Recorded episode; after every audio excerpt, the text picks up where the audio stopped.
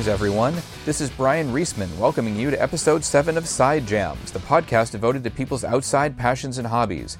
My latest guest is guitar maestro Chris Caffrey, who is known for his work with Trans Siberian Orchestra, Savatage, Spirits of Fire, and his solo albums.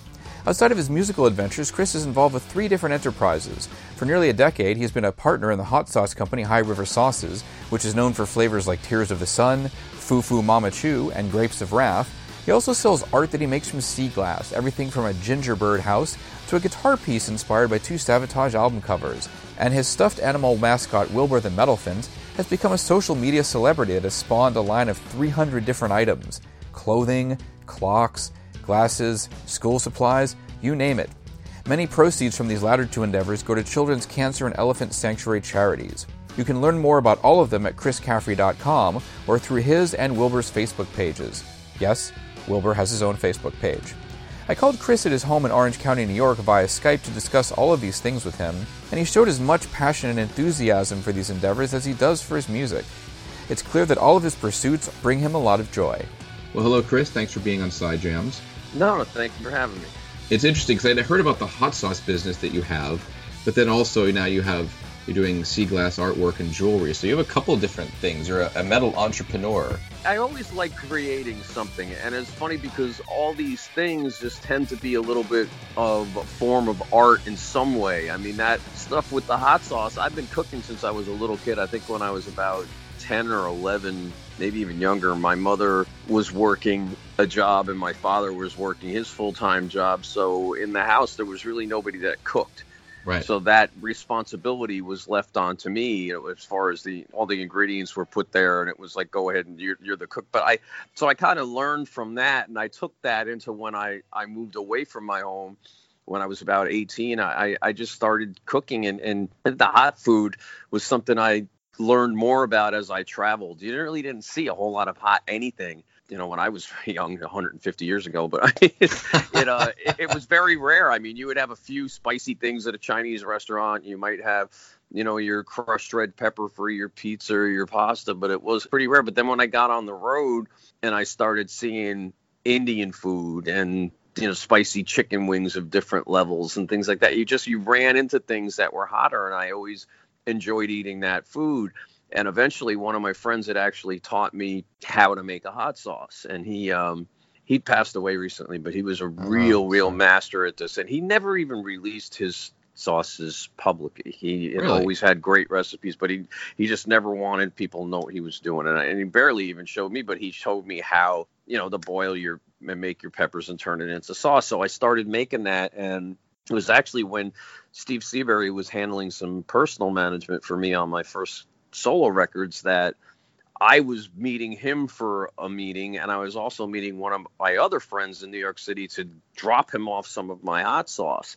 Right. And everything just happened in the same restaurant, and people tried the hot sauce on that. And Steve, you know, he was looking. He's a, he's a very, very, very good salesman. He was looking for ways and certain things to sell with some of the tours he was promoting and working on, and he actually wound up watching what I was doing. He kind of made some hot sauce and put that into one of the the merch booths at some of the metal shows and people really liked it and then he had his hellacious sauce and we just started working and, and he put together high river and that's how that whole thing came out and with that i mean it's it's kind of is a lot like music in that industry when you make sauces people really mm-hmm. the critics are sometimes worse with you than they are with music because I think everybody has different taste buds, even more so than people have different tastes in music.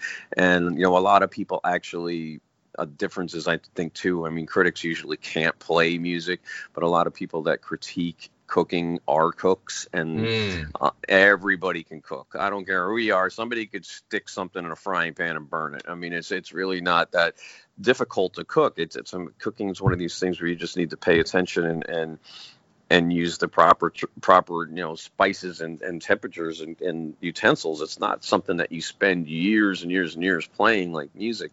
So you know the sauces were coming out and they've done very well. And, and steve's really brought high river to a, a different level. I mean we're probably one of the most fastest developing hot sauce companies in the country. And, and little by little the sauces are making it into larger grocery store chains and and the uh, High River Sauces sponsored expos are going all over the country. So we kind of went. It was funny at first. Me and Steve would show up at these expos, and the hot sauce people didn't like us because they were there working on hot sauce for years and years and years, and all of a sudden these two long hairs showed up selling sauce, and we'd have all these lines. we'd have all these lines at our booths because people were interested in seeing who we were.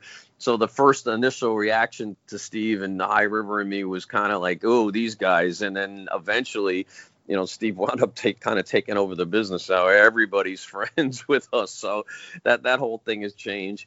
But I mean, it was it was funny with the the other stuff that I'm doing. They all kind of merged together in some way. I had gotten this little stuffed elephant as a gift from you know one of my exes in my life. It was probably one of the only good things I ever got out of that thing. But I I got um.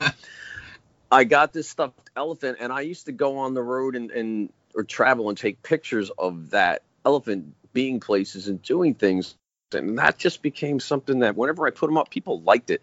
I'm one of these people that I hate photos as much as there are some people that love selfies and they like photo shoots and all these other things. I mean, I sure. always consider that something that I'm just not really that I don't know. I've never I never was into photo shoots even when I was 21 where every single photo you had was good even if it stunk. So now it's like 30 years later, your percentage of great photos has gone down and and you know everybody wants a photo of everything, but I, I never was really into that. Even when I traveled, I always thought it was better for me just to take pictures of the places I went instead of me in the places I went because a lot of the people I knew didn't have a chance to travel. So I didn't want to sit there and kind of make it seem like look at me here where you can't go. You know, I feel like yeah, yeah showing pictures of that. So this Elephant Wilbur, he wound up being in all these photos and it just became really popular. So I developed his own web page, which got really big. But then I also started selling guitar string bracelets that had elephants on it through his site and i was giving money to, to children's car- charities and the elephant sanctuary with that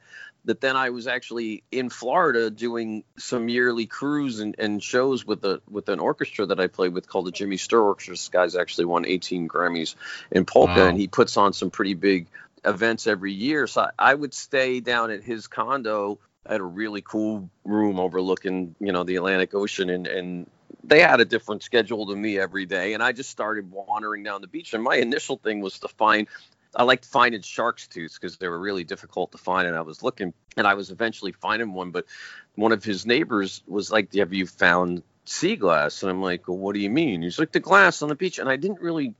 I mean, I'd seen that my whole life, but I never realized just what a culture there was to sea glass. And then one day I was out looking, and this lady was looking in the tides, and I'm like, "What are you looking for?" I'm looking for glass, and I found this one piece of green, and I gave it to her. And I was like, oh, it wasn't too difficult to find that. But then I was looking for stuff for like the next couple hours and saw no more glass. And I'm like, I just gave this lady like the only piece of glass I'm going to find.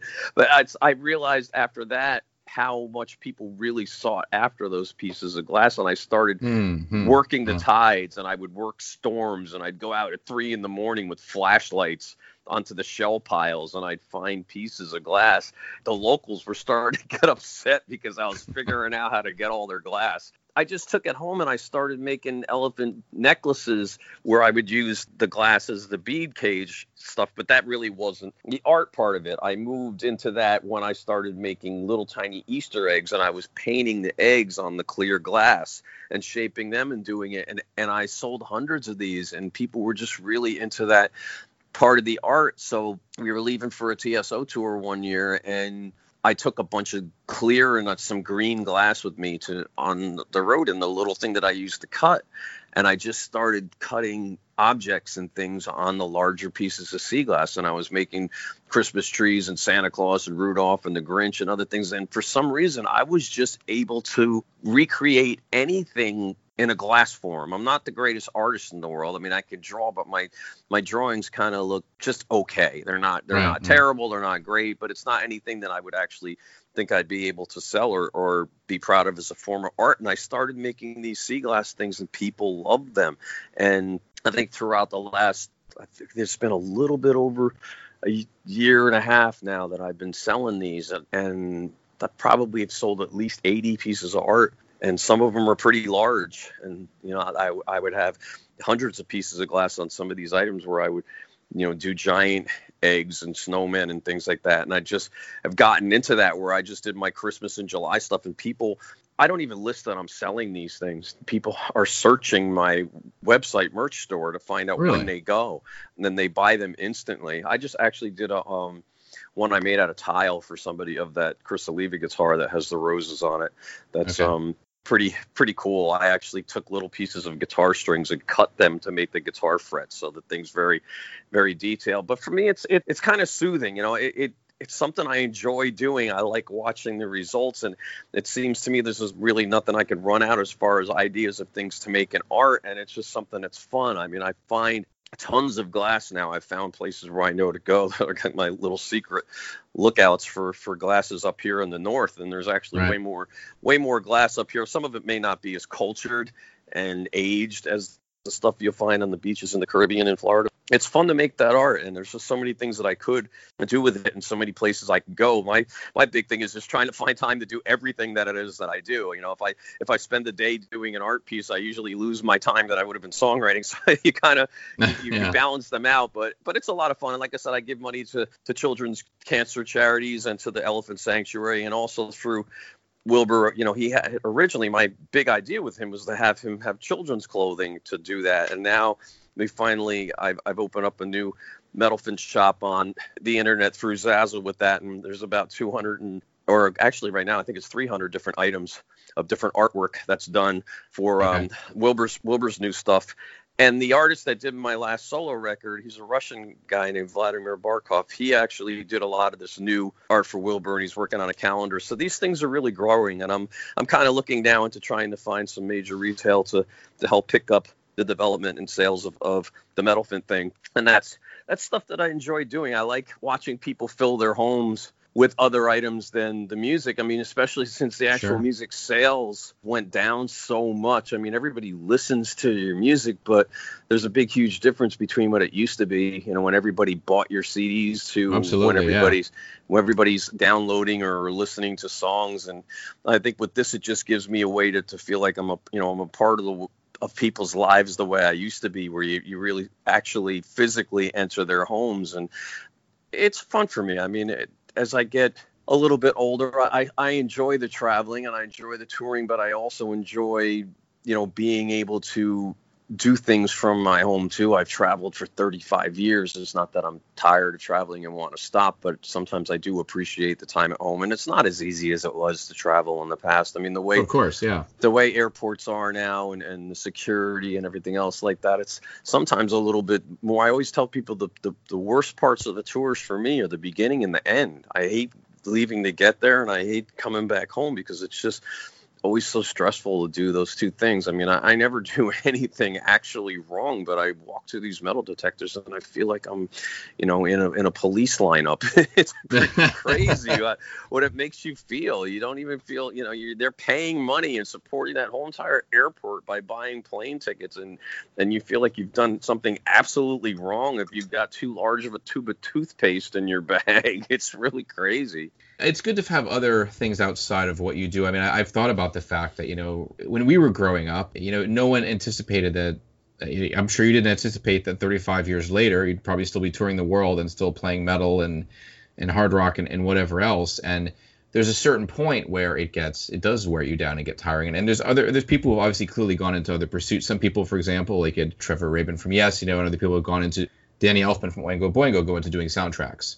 Yeah, no, exactly. an the extension? soundtrack and, and movie thing is something I really would love to get into one day. It's just I'm in a I'm in a part of New York right now that's still under the development stage. I mean, Orange County is on the verge of bursting as far as a, um, an area for development and business, and movies Right. are moving. A lot of movie studios are moving up here, and a lot of actors and are moving into the Hudson Valley and along the, the Hudson River and properties up here. So but it's not like I live out in Hollywood and everywhere I go, it's like, oh, meet my friend. He does a movie. Hey, you got a song? I mean, because I've done a few songs for movies, and there's there's really good good money in that, but I don't see Yeah. the same opportunities. And for me, it's it's it's good to have these other outlets because you never you know you never are guaranteed to know what's what's going on with music. That's why I've always been so blessed with Paul O'Neill as a, as a part of my life in TSO because it's like I I was lucky to have somebody that did everything he did for the music with Paul and for the art and for the fans and everything involved with it. I mean, we always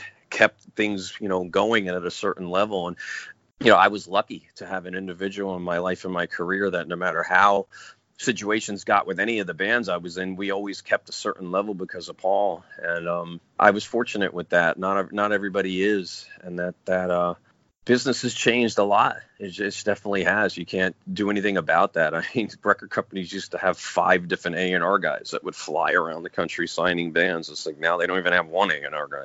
They just have a boss that goes, "Do you want this record? Okay, yes." Yeah, signs a piece of paper and they they throw it against the wall. And maybe it'll sell, you know, ten to fifty thousand units. They don't even sell that many anymore of certain things. So it's just wow. weird. The whole industry's changed. Well, now High River Sauces has been around for almost a decade now. Yeah, it's closing in. I think this is the eight or nine coming up the years since my first thoughts hit hit the uh, market. I think it's eight years this year. May, now, maybe more, but I'm gonna say eight in September. You started was it was it uh, Tears of the Sun? Yeah, Tears of the Sun was my first one, and then I had okay. Grapes of Wrath, and yep. I had a few other ones that are being developed to go out now. Tears has had a couple different layers.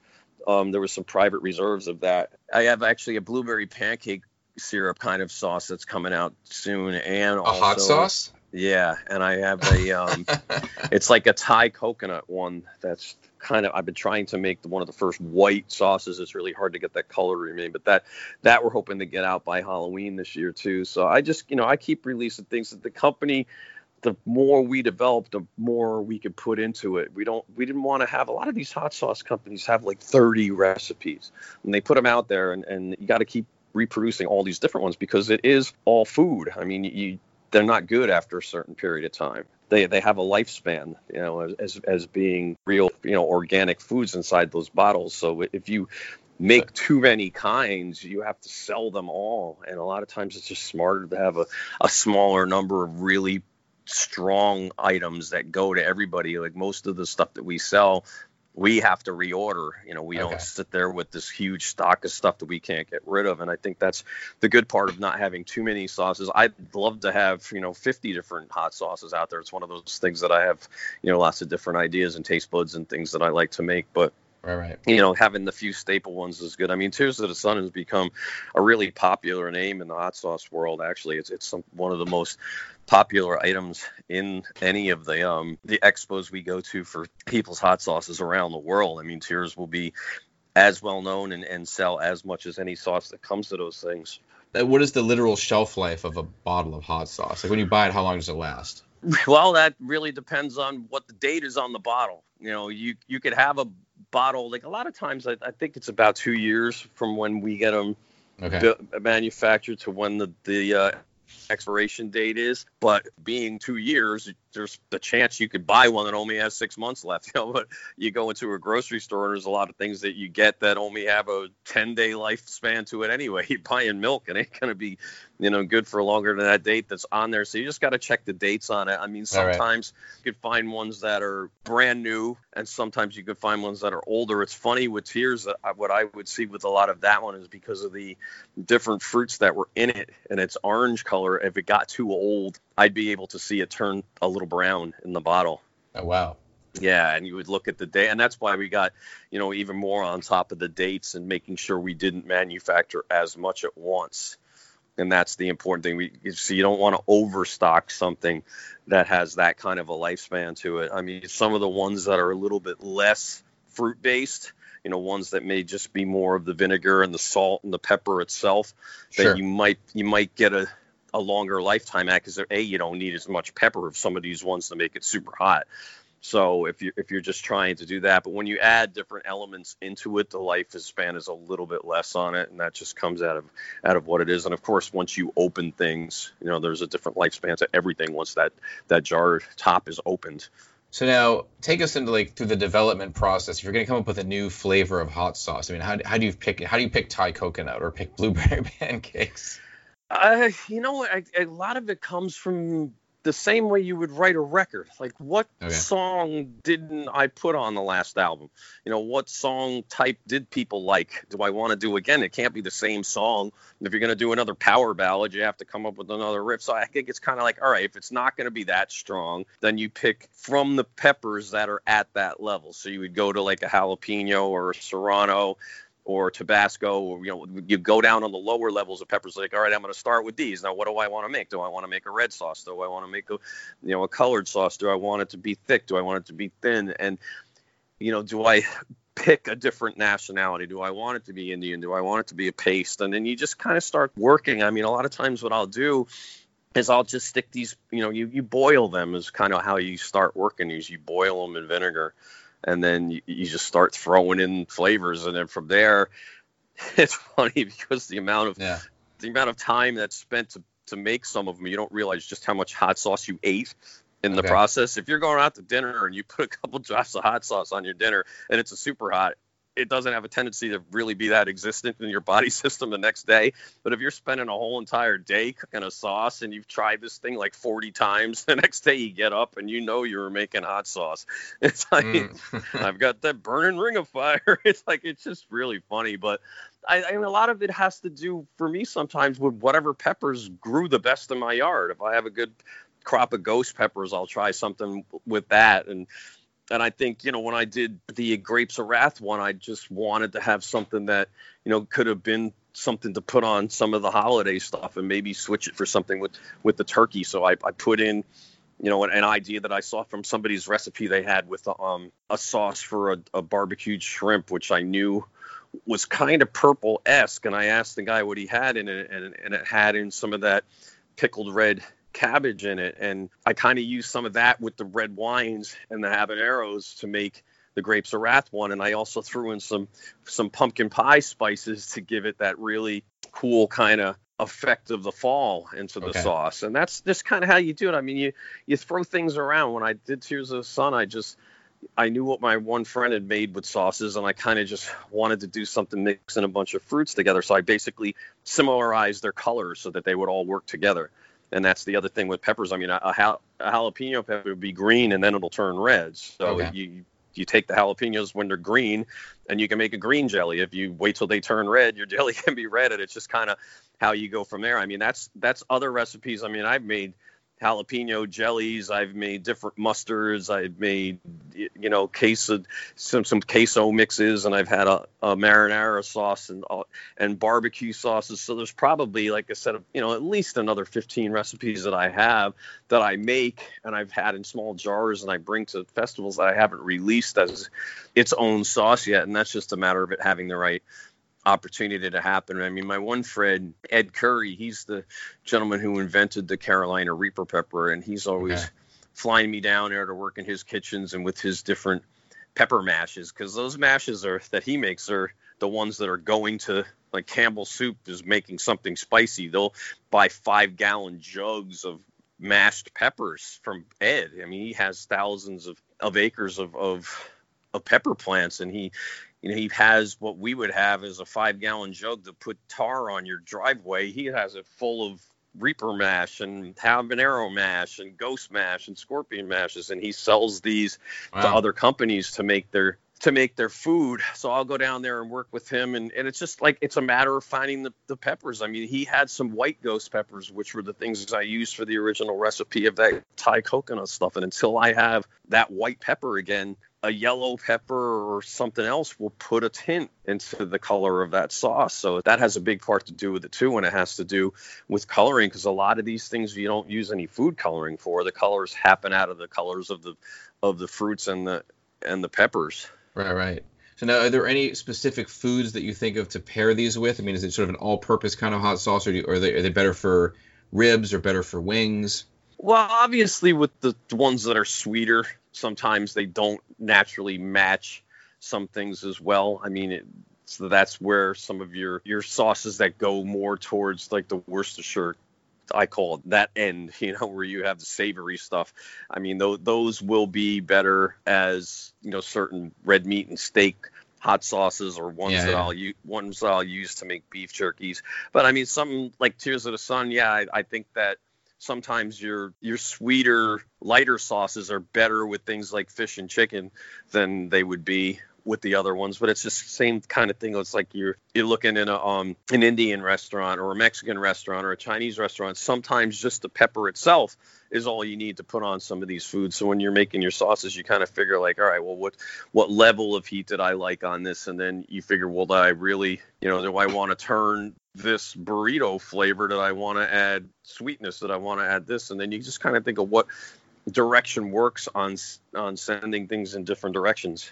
You know, when I make a, a marinara sauce, for instance, you know, it's just kind of taking the same idea of putting crushed red pepper into it, but just doing it bionically with you know red some of the red reapers or something like that to where the tomato sauce you know doesn't get overwhelming to the point where you can't eat it but it'll get very spicy. So you just kind of you kind of match it. It's a it's a mix and match sort of thing. So when you're going out on tour with tso or anybody else i mean how do you sort of bring up the idea of promoting your hot sauce, or do, do certain people are certain people cool with it? Other people like no, probably shouldn't do that. Is it ever really an issue? Um, I have my own website separate from the music, and I always let you know people are always pretty aware of what we do. I don't hide my life from things. I mean, I, I don't sit there and advertise obviously other things while I'm out on the road with with TSO as you know when you meet people, if I'm out in a restaurant or on a road, or if I see somebody in an airport and they're, you know, you run into food company executives, you'll just run into them and say, hey, and I throw people a business card or something. But I mean, as far as the other thing goes, it's just my personality on the internet is kind of just been Chris Caffrey, and people know to expect a lot of different things. So they're always looking for something different that might pop out from me. So, I mean, it is a blessing in that way to be able to be on the road for a large group of people that your demographic and the amount of people obviously that pay attention to what you do increases tremendously when you're on, on the road with a band like TSO than it is right now. I mean, most of those, a lot of those people are on their summer vacations and they're not paying attention to anything you do at all. But when right. you go on the road, they're they're watching everything that you do. So I mean, there's and there's fan pages and people in those that will say, hey, I I bought something Chris Caffrey did, and this is one of his hot sauces. People be like, oh, I didn't even know that existed. So, you know, I kind of just keep it as a, a, a public knowledge sort of thing, and it's kind of like you're, you know, when I have my solo records and, and people show up at those shows with with their T-shirts on. It's just, you know, it's it's what you do. It's part of your life. So, you know, there's there's fans that I have that get into the other things that I do, and there's fans of the other things that I do that get into the music side of what I do. I mean, there's people that I've met in the other industries that didn't even right. know who my bands were. You know, so it's not that it's a huge number with TSO because, you know, at the start of TSO, I'd go through airports and, you know, maybe one out of 10 people or one out of 20 people would know who TSO is. And now it's the other way around. It's like maybe one out of 100 people doesn't. So,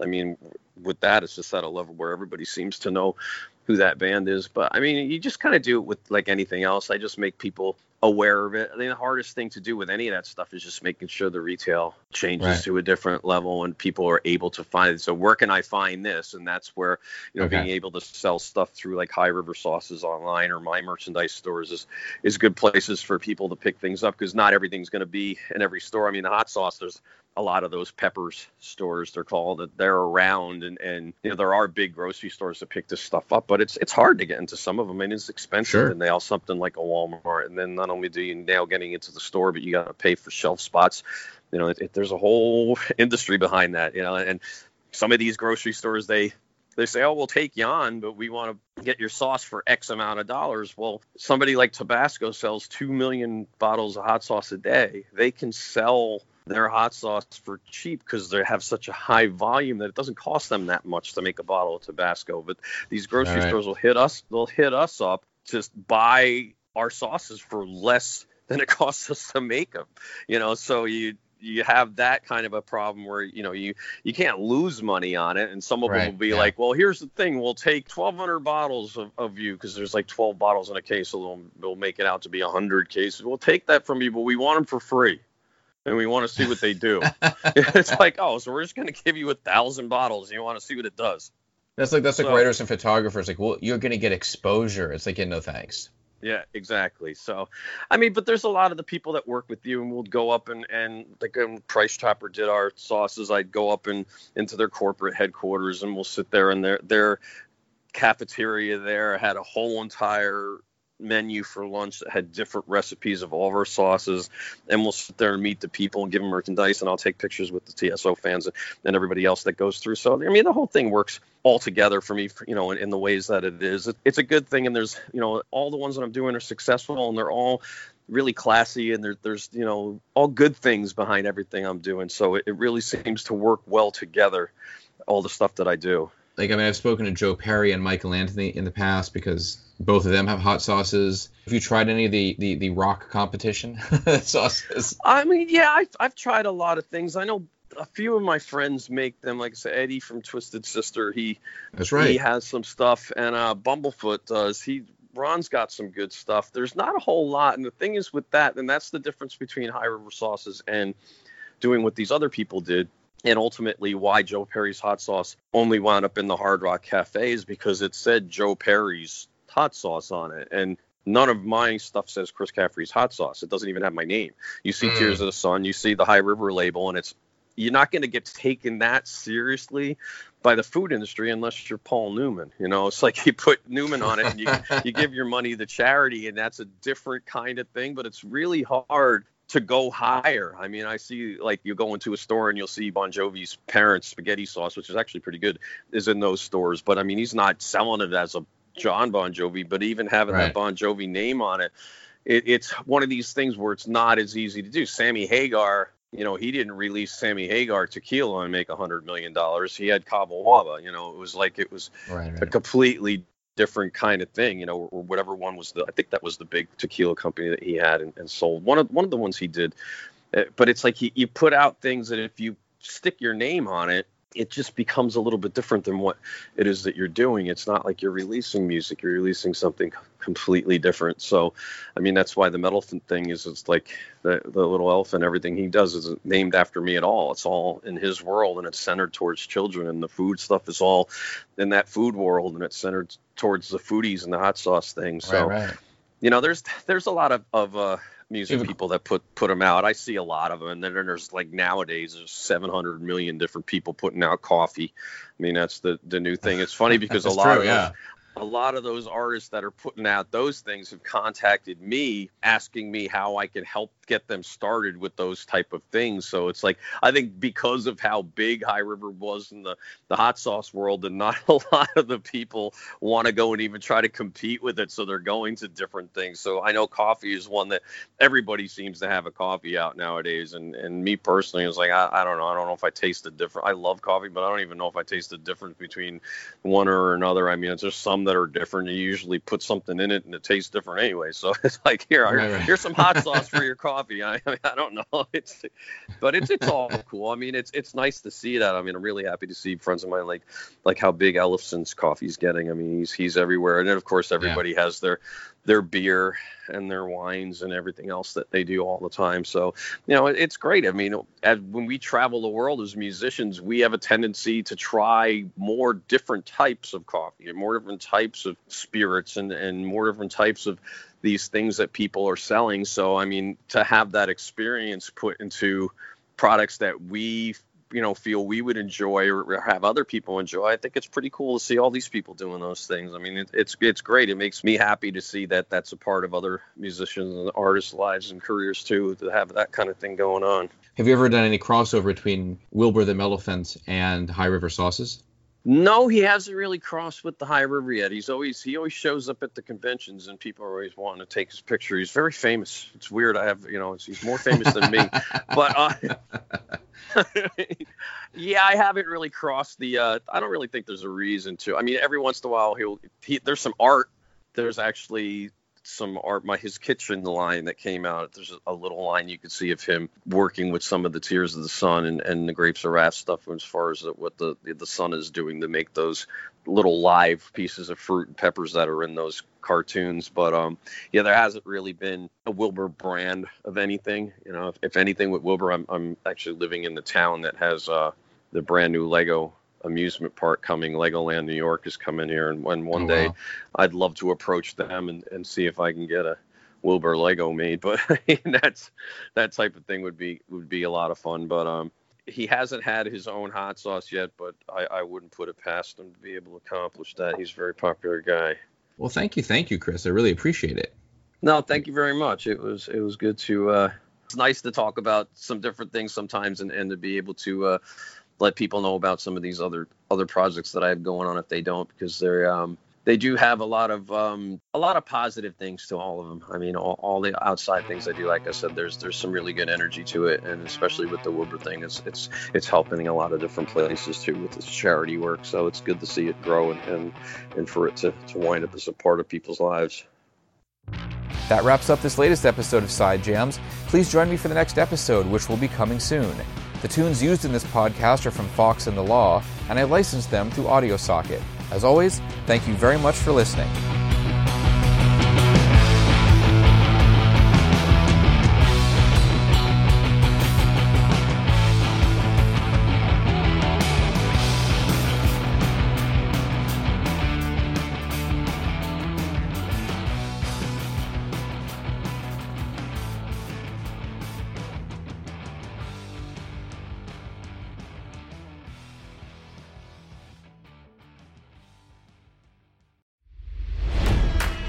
It's NFL draft season, and that means it's time to start thinking about fantasy football.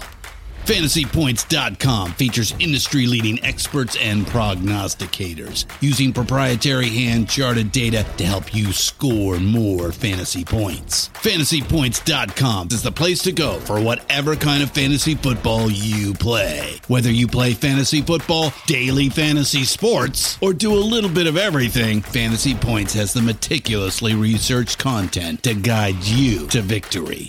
And why wait for the fall? Fantasy Points also covers the new spring football league, the UFL. Join the guru, John Hansen, Scott Barrett, Joe Dolan, and other massive names in the fantasy football universe with an exclusive offer. Use code Pantheon for 15% off any fantasy points package, including the all in package, with access to every article, tool, and data nugget that Fantasy Points has to offer. That's fantasypoints.com and code Pantheon for 15% off at Fantasy Points. Fantasypoints.com. Code Pantheon. Score more fantasy points.